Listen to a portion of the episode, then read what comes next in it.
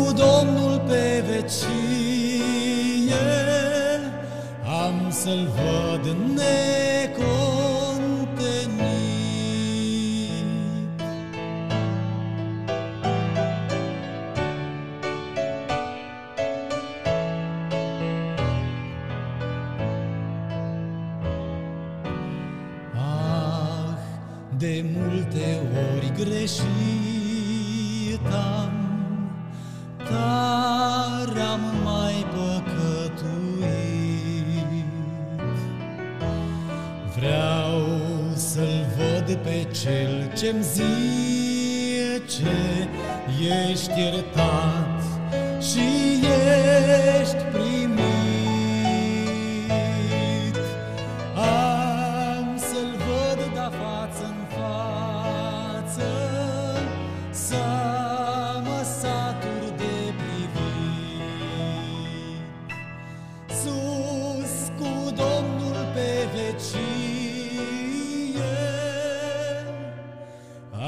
am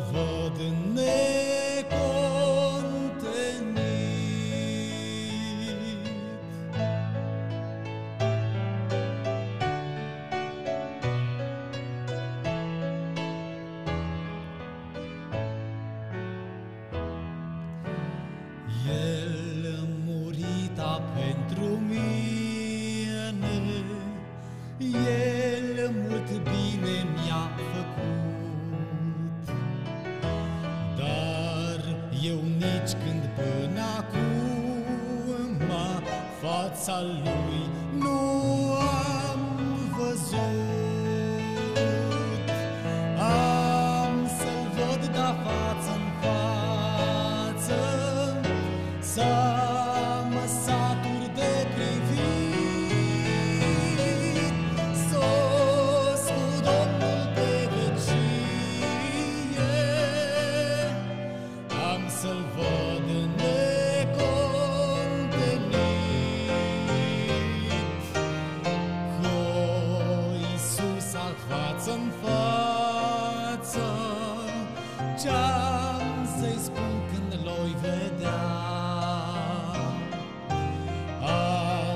с трик говорчета.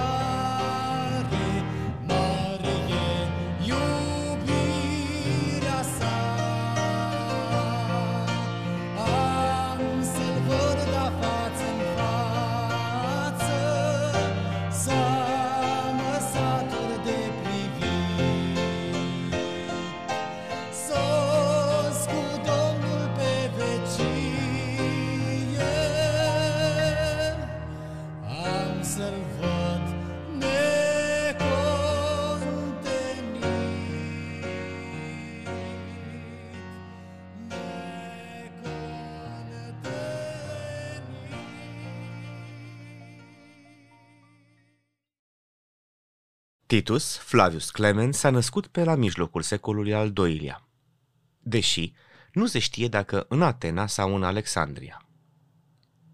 Este foarte probabil ca el să fi fost grec, însă ca scriitor este asociat doar cu Alexandria, fiind profesor la școala filozofico-creștină din marele centru cultural al acelei lumi și conducător al acesteia. Clemens sau Clement din Alexandria, cum îi spunem noi, are o semnificație deosebită în lumea creștină tradițională, datorită faptului că a dezvoltat doctrina acesteia într-o teologie dogmatică științifică, într-un mediu profund mistic.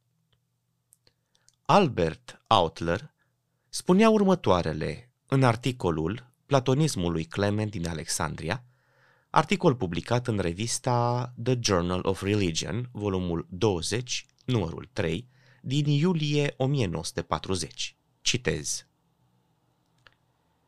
Fără a fi fost considerat la început filozof sau teolog sistematic, Clement din Alexandria ocupă totuși un rol crucial în procesul care este deseori numit elenizarea creștinismului.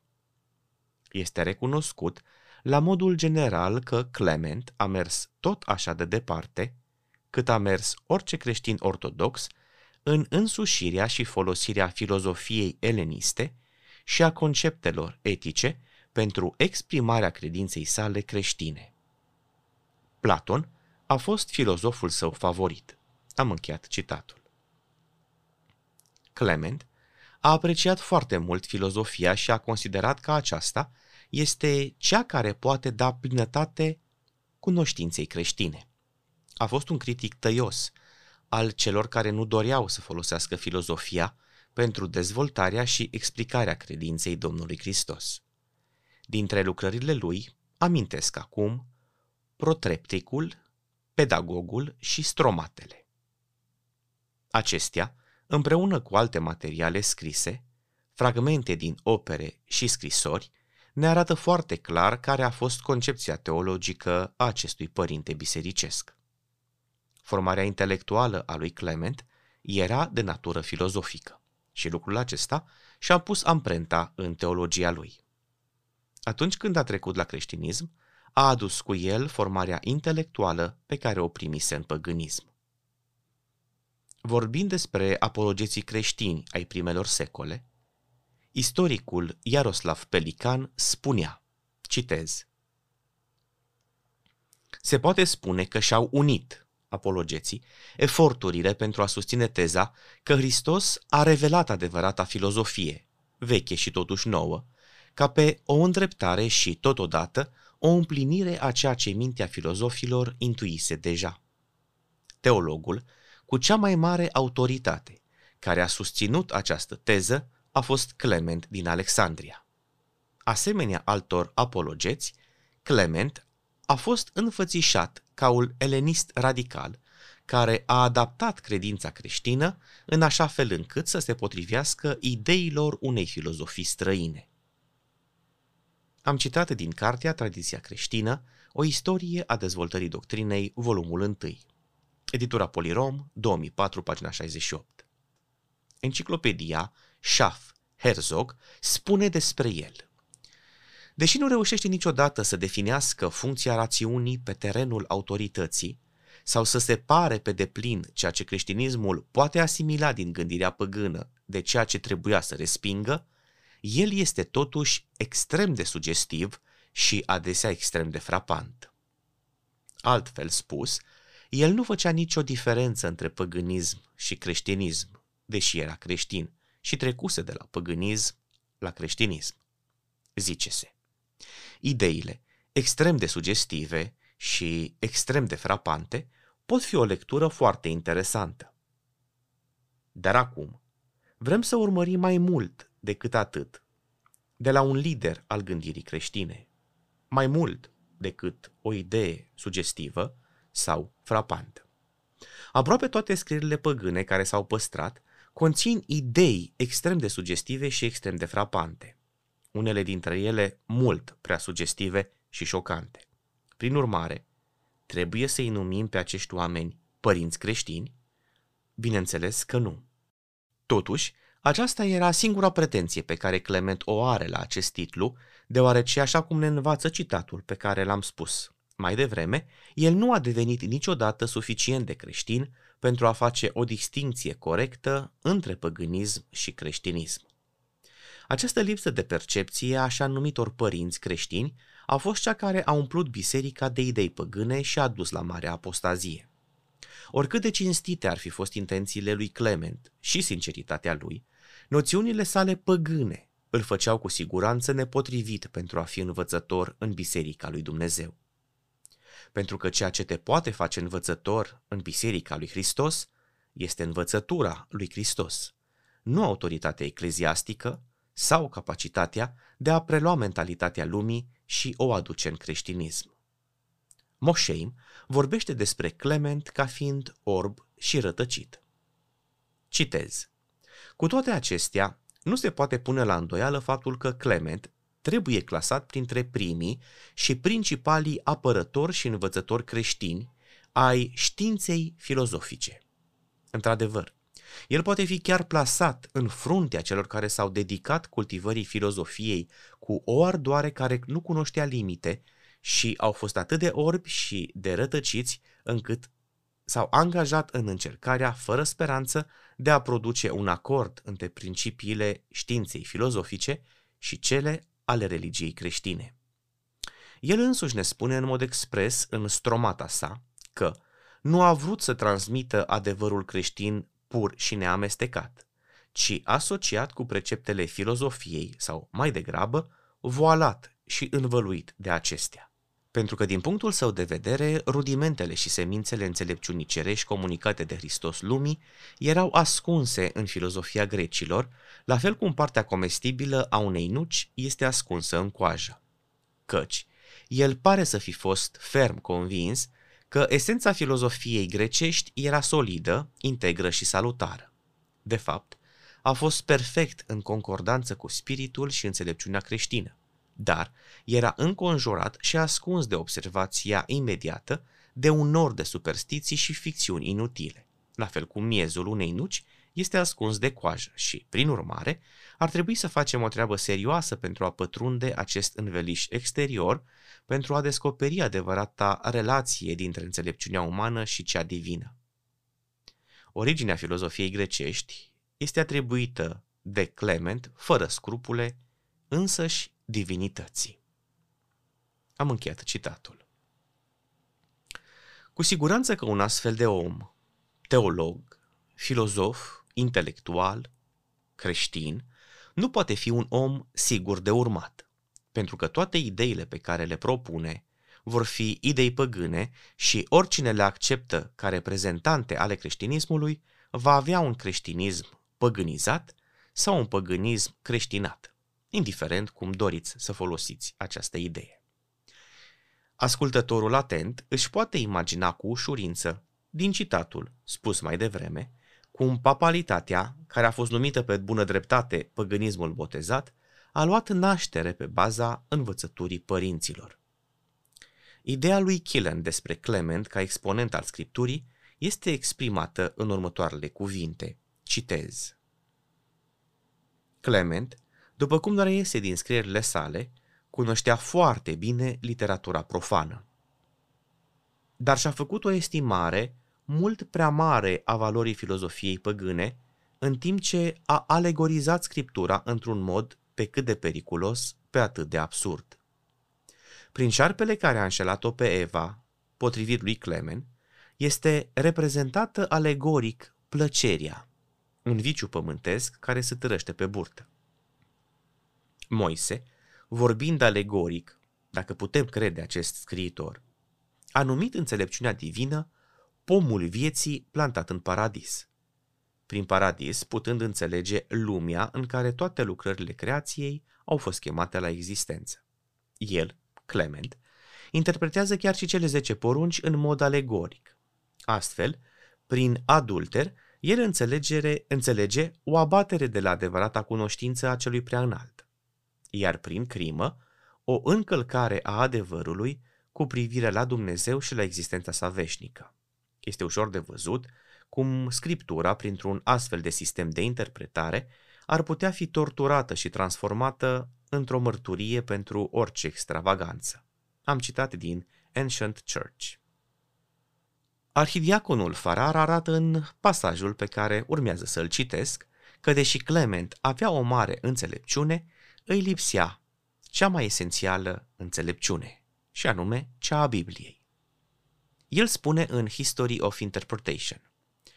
Atitudinea sa față de scrierile inspirate este cea a epocii sale. El face loc legendelor chiar și în Noul Testament. Citatele sale sunt libere și parafrazate, iar uneori sunt atribuite unui autor greșit. El citează verset care nu există. Se referă la scrieri apocrife ca și cum ar fi inspirate. Atribuie cartea înțelepciunii lui Solomon, iar cartea Baruc lui Ieremia. El citează chiar revelația și predica lui Petru, precum și epistola lui Barnaba și învățătura celor 12, ca având autoritate scripturală. El crede în inspirația miraculoasă a Septuagintei, a Sibilei și a lui Histaspes și îl numește pe Platon un profet evanghelic. Știind aceste lucruri din istorie, să lăsăm acum pe Clement să vorbească pentru sine. El spune – Alții socotesc că filozofia este un rău care a apărut în viață spre pierderea oamenilor, că este invenția unui spirit rău. Dar răul este prin însăși natura sa rău și nimeni nu poate face să răsară din el binele. Și eu voi arăta, în toate stromatele mele, că filozofia este, într-un oarecare fel, opera proniei dumnezeiești, că nu-i un rău citat din Providență. Continui din stromatele 1, 18, 2 la 4. O astfel de îndrumare ne încredințează că filozofia nu ne desparte de credință, că filozofia nu ne amăgește cu o artă înșelătoare, ci din potrivă. Ca să spun așa, filozofia ne dă mai multă tărie și, într-un fel, este un fel de exercițiu intelectual pentru primirea credinței. Stromatele 1, 20 cu 2. Acum însă filozofia este folositoare pentru a ne conduce pe noi la evlavie. Aceeași lucrare. Nu văd cum poate fi diavolul descoperitorul filozofiei. Aceeași lucrare. Filozofia barbară pe care am îmbrățișat-o noi este cu adevărat desăvârșită și adevărată. Pentru iubitorul sincer al cuvântului lui Dumnezeu, nu e nevoie să merg mai departe, citând mai mult din lucrările lui Clement. Lucrurile sunt clare. Iată un părinte care a format creștinismul primar, de a cărui existență trebuie să știm, măcar doar pentru cultura generală și pentru a învăța încă o dată că scrierile Bibliei sunt autoritatea ultimă și fundamentală pentru credincioși. Nimeni nu va pierde nimic valoros dacă se întoarce la scriptură, aruncând în urmă valorile spirituale pe care le-a cules de la părinții bisericii de-a lungul timpului și experienței sale religioase. Oricine leapă de comentariile și învățăturile părinților, leapă de teologia unor oameni pentru care filozofia și nu Duhul Sfânt a fost cea care a furnizat normele pentru interpretarea Scripturii. Un om simplu sau erudit, care stă singur față în față cu Scriptura, are mai multe șanse să ajungă la adevăr decât cel care folosește tradiția bisericească, care îl trimite la părinții bisericii. Iar dacă un om simplu sau erudit stă singur față în față cu Scriptura și sub influența Duhului Sfânt, el va ajunge la cunoașterea adevărului care îl va elibera. Doar pe paginile Sfintei Cărți putem găsi minunatele cuvinte care ne vorbesc despre viață.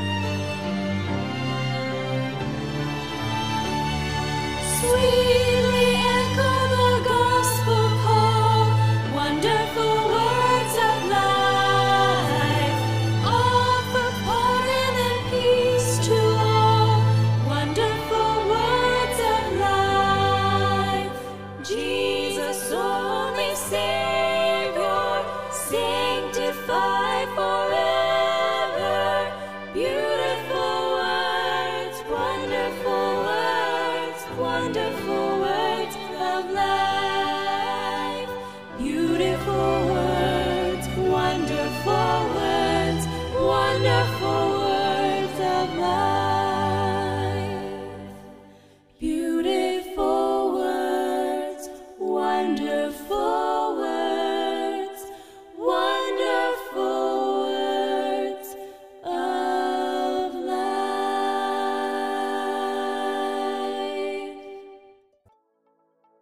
Singur interes va predomina, un singur subiect le va înghiți pe toate celelalte, Domnul, neprihănirea noastră.